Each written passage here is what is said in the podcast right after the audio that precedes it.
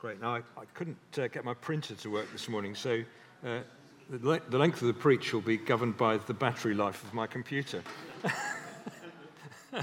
You're all praying, aren't you? Lord, Lord, run his battery down quick. Now, last, last week, um, Johnny and Paul talked to us about the first part of James chapter 2 and about avoiding favoritism. And uh, uh, during the week, I was, I was reading a, a sort of diary by uh, an Anglican vicar uh, from uh, Wiltshire who uh, was just recounting his year through the first year of the lockdown. And um, he just reminded me that Jesus, at the very start and the end of his life, shows there's no favoritism. Remember, we were talking about that last week? Uh, there's, there's no favoritism in the kingdom of God. Right at the beginning, Jesus' birth in the stable, who comes to see him? Some poor, humble, smelly shepherds, and then some rich guys come uh, with some, some presents. And uh, it doesn't matter what walk of life we're from, we can come and bow before our risen Savior, Jesus. And uh, uh even at the last, when Jesus is on the cross, there's a thief next to him, uh, one on either side, and one of them uh, has this moment of revelation. This, this is the Messiah. This is, this is Jesus. He, he, he's, he's lived a life without sin. And Jesus gives him this promise Truly, I tell you, today you'll be with me in paradise. It doesn't matter who we are, uh, we can come uh, to, to Jesus and find salvation. And that incarnation of our Savior, that, that Jesus coming here uh, as, as a, a baby, uh, starts and ends with that very clear message all are welcome to come and bow before him. Now, this week we're going to be looking at the second part of James chapter 2. So, if you'd like to turn there uh, with me, uh, we'll, we'll read it together. So James writes, What good is it, my brothers, if a man claims to have faith but has no deeds? Can such faith save him? Suppose a brother or sister is without clothes and daily food. If one of you says to him, Go on, I wish you well, keep warm and well fed, but does nothing about his physical needs, what good is that? In the same way, faith by itself, if it's not accompanied by actions, is dead. But someone will say, You've got some faith, I've got some deeds. Show me your faith without deeds, and I'll show you my faith by what I do. You believe that there's one God. Good, even the demons believe that and shudder. You foolish man. He's pretty blunt, James, isn't he? foolish man. do you want evidence that faith without deeds is useless? Was not our ancestor Abraham considered righteous for what he did when he offered his son Isaac on the altar? You see that his faith and his actions were working together, and his faith was made complete by what he did. And the scripture was fulfilled that says, Abraham believed God and it was credited to him as righteousness. And he was called God's friend. You see that a person is justified by what he does and not by faith alone. In the same way, was not even Rahab the prostitute considered righteous for what she did when she gave lodging to the spies and sent them off in a different direction. As the body without the spirit is dead, so faith without deeds is dead. Well, Let's, let's pray. Father, please would you help us uh, to see how our deeds might accompany our faith and bring it to completion. Lord, we know that we're not saved by deeds, by, by doing stuff, by obedience to the law. We're saved by grace. And we're so grateful for that, Father. But, but I pray that you'd help us to find the appropriate balance in this scripture that helps us to live in a way that reflects our faith. In Jesus' name. Amen. Now, you remember last week Dan mentioned uh, that he walked past a homeless guy and uh, uh, he stopped and, uh, is he down at the back there? Well done, Dan. He's, he's doing that homeless thing. He's sitting in a doorway at the back, just to remind me of this. So he stopped, he talked to the guy, and uh, he gave him some coffee. Somebody's given him some coffee. Look, it's, it's prophetic. He's just there. And now, I'm, I'm not always like this. Uh, uh, when, when, I'm, when I'm walking down the street, I see somebody sitting homeless in the doorway. Often I'm fascinated by the rooftops on the far side of the street. Oh, that's fascinating, till I've got past. I don't always stop and, and say hello. I was in London uh, last week, and um, uh, I, I, was approached by, by two people uh, who, um, who had something to, uh, to ask me. They, they, they, were, they were charity uh, uh, people that wanted to sign me up for, for things. And the first one was from Battersea Dogs Home. And uh, he said to me, Excuse me, sir. I was wearing a tie. He said, Excuse me, sir, are you a dog person? No, no, I'm not, I'm not a dog person, no. Uh, well, well um, might you be a cat person then? And I said, I said, No, I'm not a cat person either. And he said, Well, not yet, not yet. So I just hope he's not still waiting for me to come back. And then uh, I, I, walked on a bit further, and um, a, a, chap said to me, um, he was also a, a, charity collector, he said, um, Excuse me, sir, do you want to stop knife crime? I said, oh, Yeah, yes, I do, I do. Just checking he hadn't got one, you know. But uh, not right now, I'm, I'm, I'm in a bit of a hurry. And so I walked on. So uh, I, didn't, I, didn't, you know, I didn't respond perhaps very well to those, those approaches. Of course, you can't, you can't say yes to everything, can you? And I'm not completely heartless. I've got some, some just, just in case you thought I was, you know, don't bother asking, you know, he never says yes. So I've got, I've got, I've got some friends in the office, uh, and they, they were doing a charity sleep out uh, at the cathedral cloisters for the Benjamin Foundation. And so uh, they asked if I wanted to join in. I said, no thanks, you know, sleeping out at the cathedral, no thank you. Um, and, um, but I'll sponsor you. I said, you know, I'll sort of salve my conscience by, by giving some money. So I did that, and uh, a week or so later, they said to me, well, they're not doing very well. They've got a target to raise £2,000, and um, they got to 270 with only a few days to go.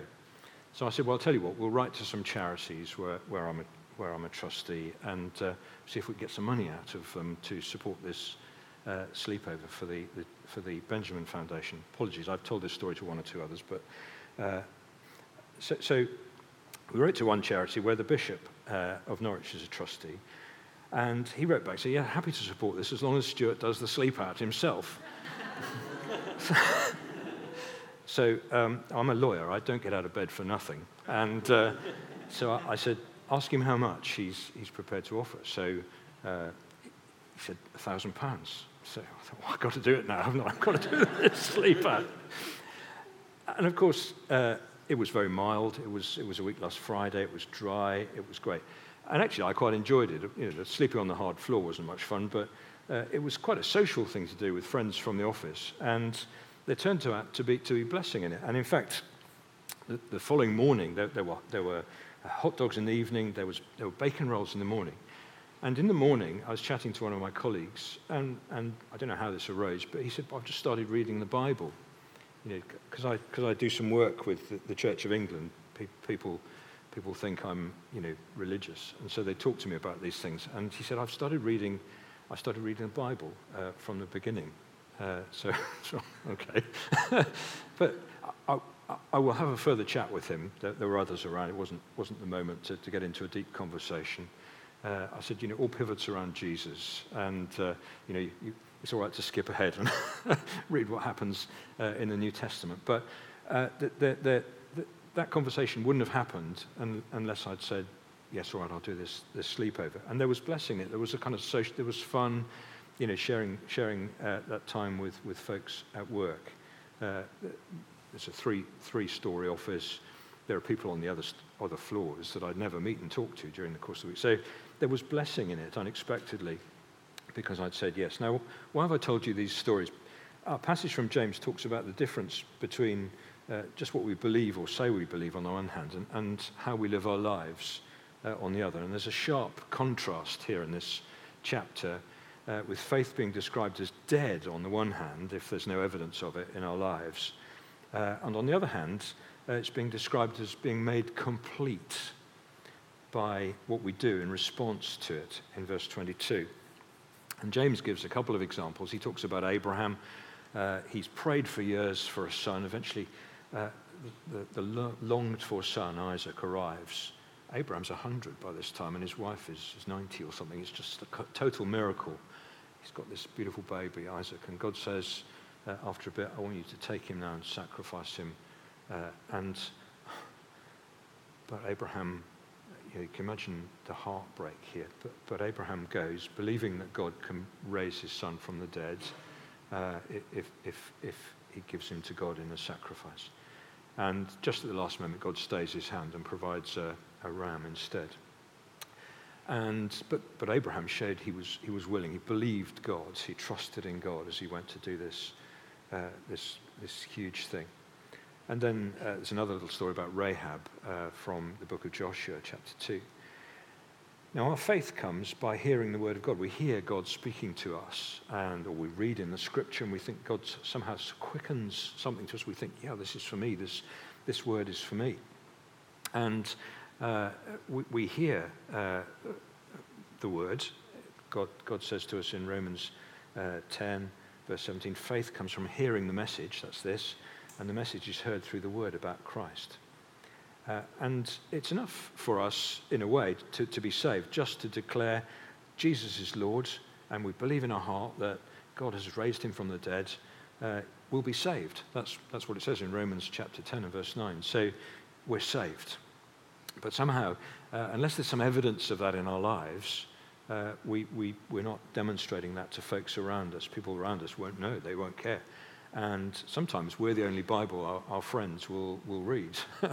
it's, it's our lives that speak of Jesus to them or not.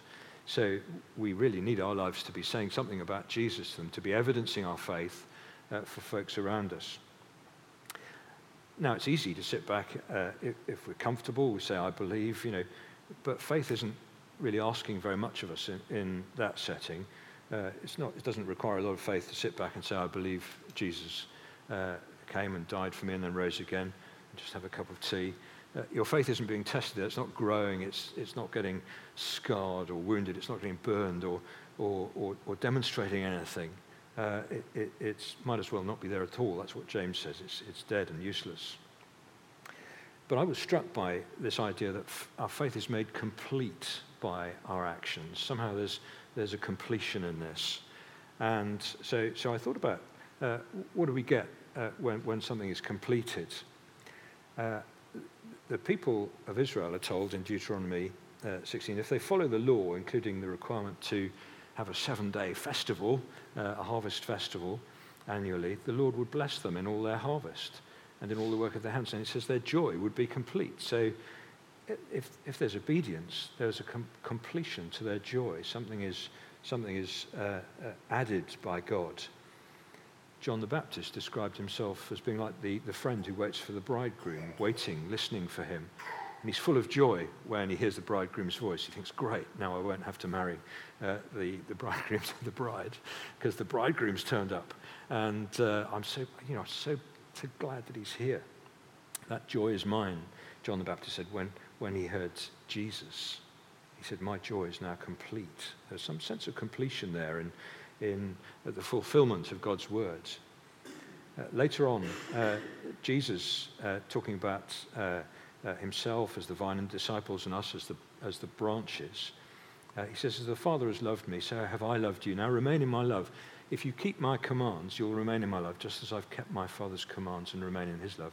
I've told you this so that my joy may be in you and that your joy may be complete. So there's, there's something of joy in all this. We talked about that a little bit earlier, that, that we might know the joy of the Lord and, uh, and have some fun together along the way. And uh, John, uh, elsewhere in John, John 16, he says, Ask and receive, and your joy will be complete. And uh, we, we, see that Jesus only does uh, what he sees his Father doing. He only speaks the words his Father gives to him. And so he's speaking and acting with faith. He's, he's receiving faith as his Father speaks to him uh, and he's responding in obedience. And that's the kind of model for us, really. As we, as we hear God speaking over our lives, uh, we're asked to respond in obedience.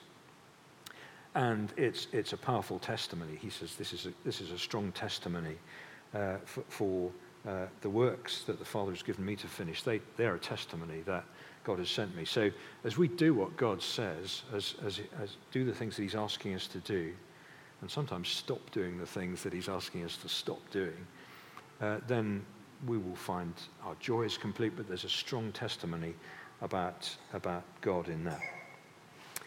When I was a little boy, uh, we used to buy um, some tea called Brooke Bond Dividend. It came in a sort of orange paper packet. I see one or two nodding. Um, And uh, there, there, were two things about uh, these packets of tea. I, I think uh, it's on the slide if you, if you find it. I'll show you. Um, it evaporated. No, no it's back, back a slide. Anyway, the, the, picture will appear in a minute.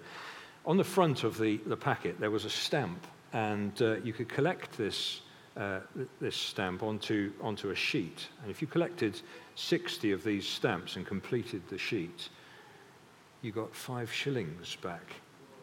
It was 25p. And uh, th- th- there, were six there were 60 of these. It was worth something then. Uh, there were 60 of these stamps, so the stamps were worth a penny each. And uh, if, you, if you filled the whole thing, some of you may have collected Green Shield stamps years ago. It's the same kind of thing. You fill in a book and uh, got, got a gift for it.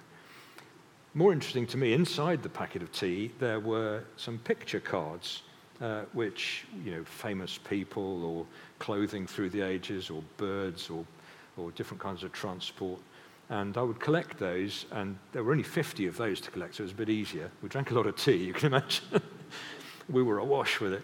And uh, so you, you buy an album, you'd fill the album, and at the end of the series, they'd say, We're going to start a new series now. Uh, you could buy any missing cards that you got. So the completion of the, of the set was, was, was part of the joy of it. And uh, I, I, was watching an episode of Young Sheldon. Anybody watch Young Sheldon a few weeks ago? Uh, a couple of weeks ago. And uh, he describes the, the, the uh, people who, who are sort of avid collectors and must have the complete set. They're called completists. And, uh, and that's a word. I looked it up. It is a, a real word. So, so there's the joy in completion. It's a bit like completing uh, you know, a set of figures from McDonald's, if you collect those, or Pokemon cards, or, or having all the bits in a jigsaw and filling those. There's a real sense of fulfillment in seeing something completed. And I, I want us just to, to, to, to get hold of this idea, really, that our faith is completed by our actions. It's not complete if we don't respond, but it is complete wonderfully if we do.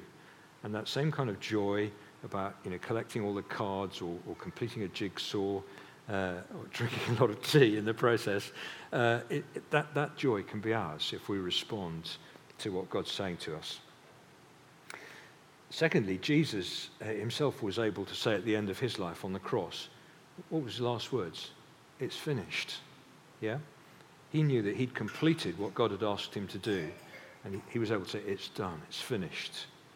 Tetelestai in the Greek after which he bowed his head and gave up his spirit. John chapter 19 and verse 30. He had come with a specific goal in mind to live a life without sin and then to give it up on the cross for us, knowing, trusting that his Father would raise him to life again.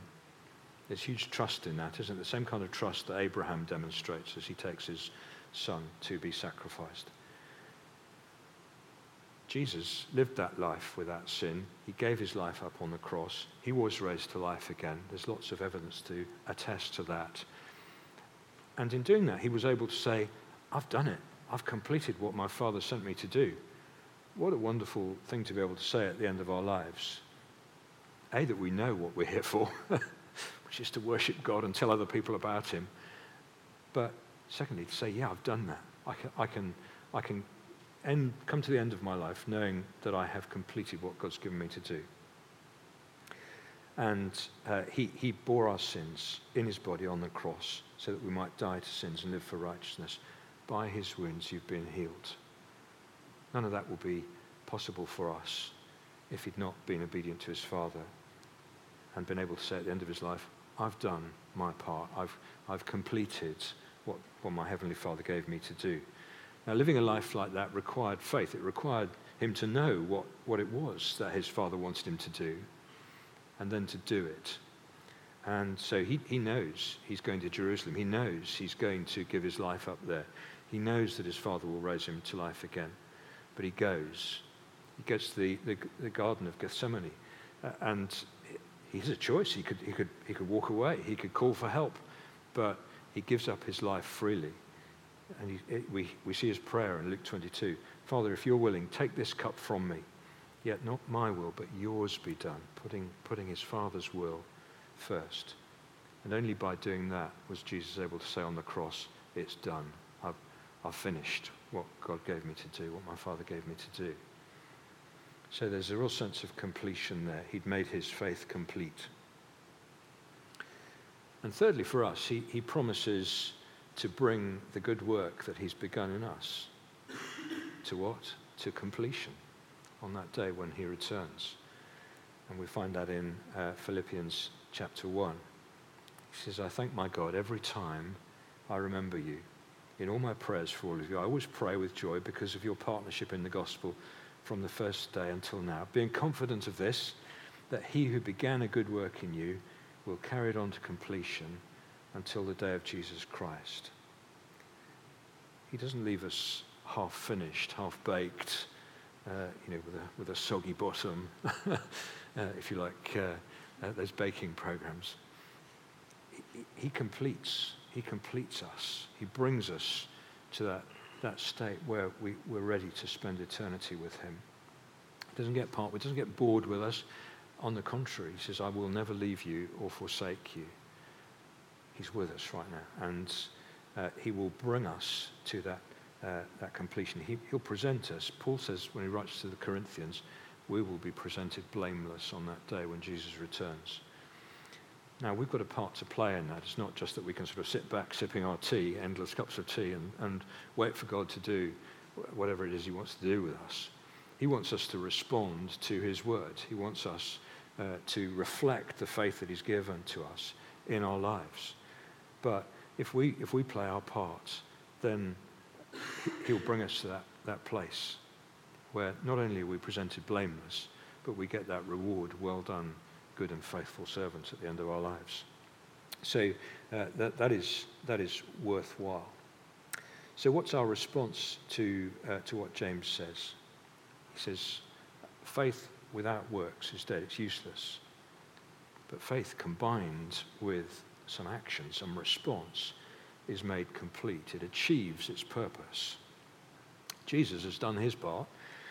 He came to serve, not to be served, living a life without sin, and giving it up on the cross.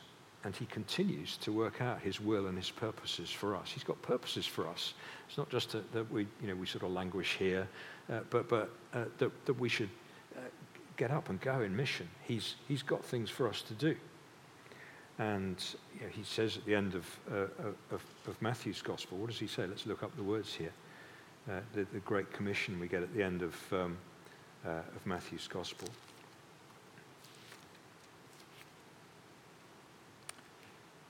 So he says, All authority in heaven and on earth has been given to me. He's, he's raised, he's exalted, he's at the right hand of the Father. He's there interceding for us. He's, he's not indifferent to how our lives turn out and, and what happens. It says in Hebrews, he's there interceding, praying for us, cheering us on, saying, Father, look at these, they're doing great. Help them, help them. He says, All authority in heaven and on earth has been given to me. Therefore, go and make disciples of all nations, baptizing them in the name of the Father and of the Son and of the Holy Spirit, and teaching them to obey everything I've commanded you. And surely I'm with you always to the very end of the age. So there's, there's an injunction for us, a call to mission, to, to share the gospel, not necessarily by going to uh, the far side of the world with it, but just to our neighbors and, uh, uh, and to the people we meet at work uh, or in the shop or on the street uh, or after a sleep out and uh, sharing the gospel with them maybe my response to the people who say, Would you like to end knife crime? Or would you like to give to the dogs home? Is no, but I, I, I, would, I would love to pray with you and share the gospel with you. Uh, so that'll uh, encourage you to, to stop people and uh, I hope you know that, that people would hear the gospel there. So, if we've heard God say to us, something, if we've, if we've felt God speaking to us, let's make haste to respond, to be obedient to Him. If He says, I'd love you to pray more, let's pray. If He says, I'd love you to give a little more, then let's do that in faith and see what God will do wonderfully with what we offer. Maybe He's asking us to, uh, to, to go and share the gospel with, with people. Let's do that. If he says, go here and do this, let, us be obedient. If he's saying to us, do you know what? I'd like you to stop doing this in your life. It's not, it's not what I've got for you. Then let's stop doing that stuff and give ourselves to being obedient to Jesus. Why would we do these things? Because we want to find the joy of seeing our faith made complete by responding to it with a will. We want to be a people who respond joyfully. There's joy in this for us by acting on the faith that we've received. As we do that, we'll find the world around us is transformed.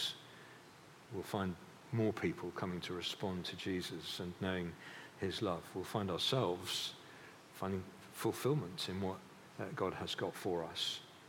We'll find joy in knowing that we're fulfilling God's purposes in our lives. And at the end, we'll receive that well done, good and faithful servant. I wonder if, uh, Ed, you could, you could come up. We're going to break bread together. And uh, when we do this, we're reflecting on what Jesus has done, on uh, his giving up his life for us on the cross, on his resurrection. Uh, we're, we're doing it uh, as a declaration that he will return. And um, we're, we're, we're doing it really uh, as a foretaste of the celebration that there will be in heaven. It's also uh, it's elegiac in the sense we're looking back to the sacrifice of Jesus giving up his life on the cross. So it's rich as we break bread together. Let's, let's, let's, uh, let, let, let's give it some space. Let's read uh, what, um, what Paul says to the Corinthians. He says, I received from the Lord what also I passed on to you. The Lord Jesus, on the night he was betrayed, took bread. When he'd given thanks, he broke it and said, This is my body, which is for you. Do this in remembrance of me. In the same way, after supper, he took the cup, saying, This cup is the new covenant in my blood. Do this whenever you drink it in remembrance of me. For whenever you eat this bread and drink this cup, you proclaim the Lord's death until he comes. There's some doing here. There's the taking of the bread and the wine. There is uh, the, the, eating and the drinking. We're responding to, to Jesus' encouragement to do something, and we're making a declaration as we do that that he will return. We're proclaiming his death on the cross, but we're also saying he's alive and will be back. And there's something powerful in that. And uh, let, us not do this lightly. Paul, Paul, goes on writing to the Corinthians to say, you know, don't do this lightly. Uh, just, just seek God's forgiveness. Uh, if there's anything you know that's on your heart, you haven't uh, been doing right, doing well in, in some area of life, ask for his forgiveness uh, and just lay that down before him before uh, sharing the bread and wine. But can I encourage you, uh, if you're a Christian, let, us share th- this bread, I think it's grape juice, this morning in faith. We're, we're doing it because Jesus said, Do this in remembrance of me. Do, do this. Let's do this together in faith. And we'll come back to worship. Let's, let's just pray. Father, I pray for us to have fresh faith for this week ahead, for the weeks ahead, that you give us faith as we spend time in the Word, hearing, singing, worshipping, as we, as we spend time uh, waiting on you, would you give us your words that stirs faith in our hearts? And as you do that, Father, would you give us as well the, the capacity and the desire to respond to your words and to be obedient to it and do it? And I pray that as we do this, Father, you would make our faith wonderfully complete and that we would find joy and satisfaction and fulfillment in all that you have for us. So, Father, help us, please, as we break bread together now, to begin this journey afresh of, of finding joy, making our faith complete as we respond to your word. In Jesus' name. Amen. Amen. Ed, thanks.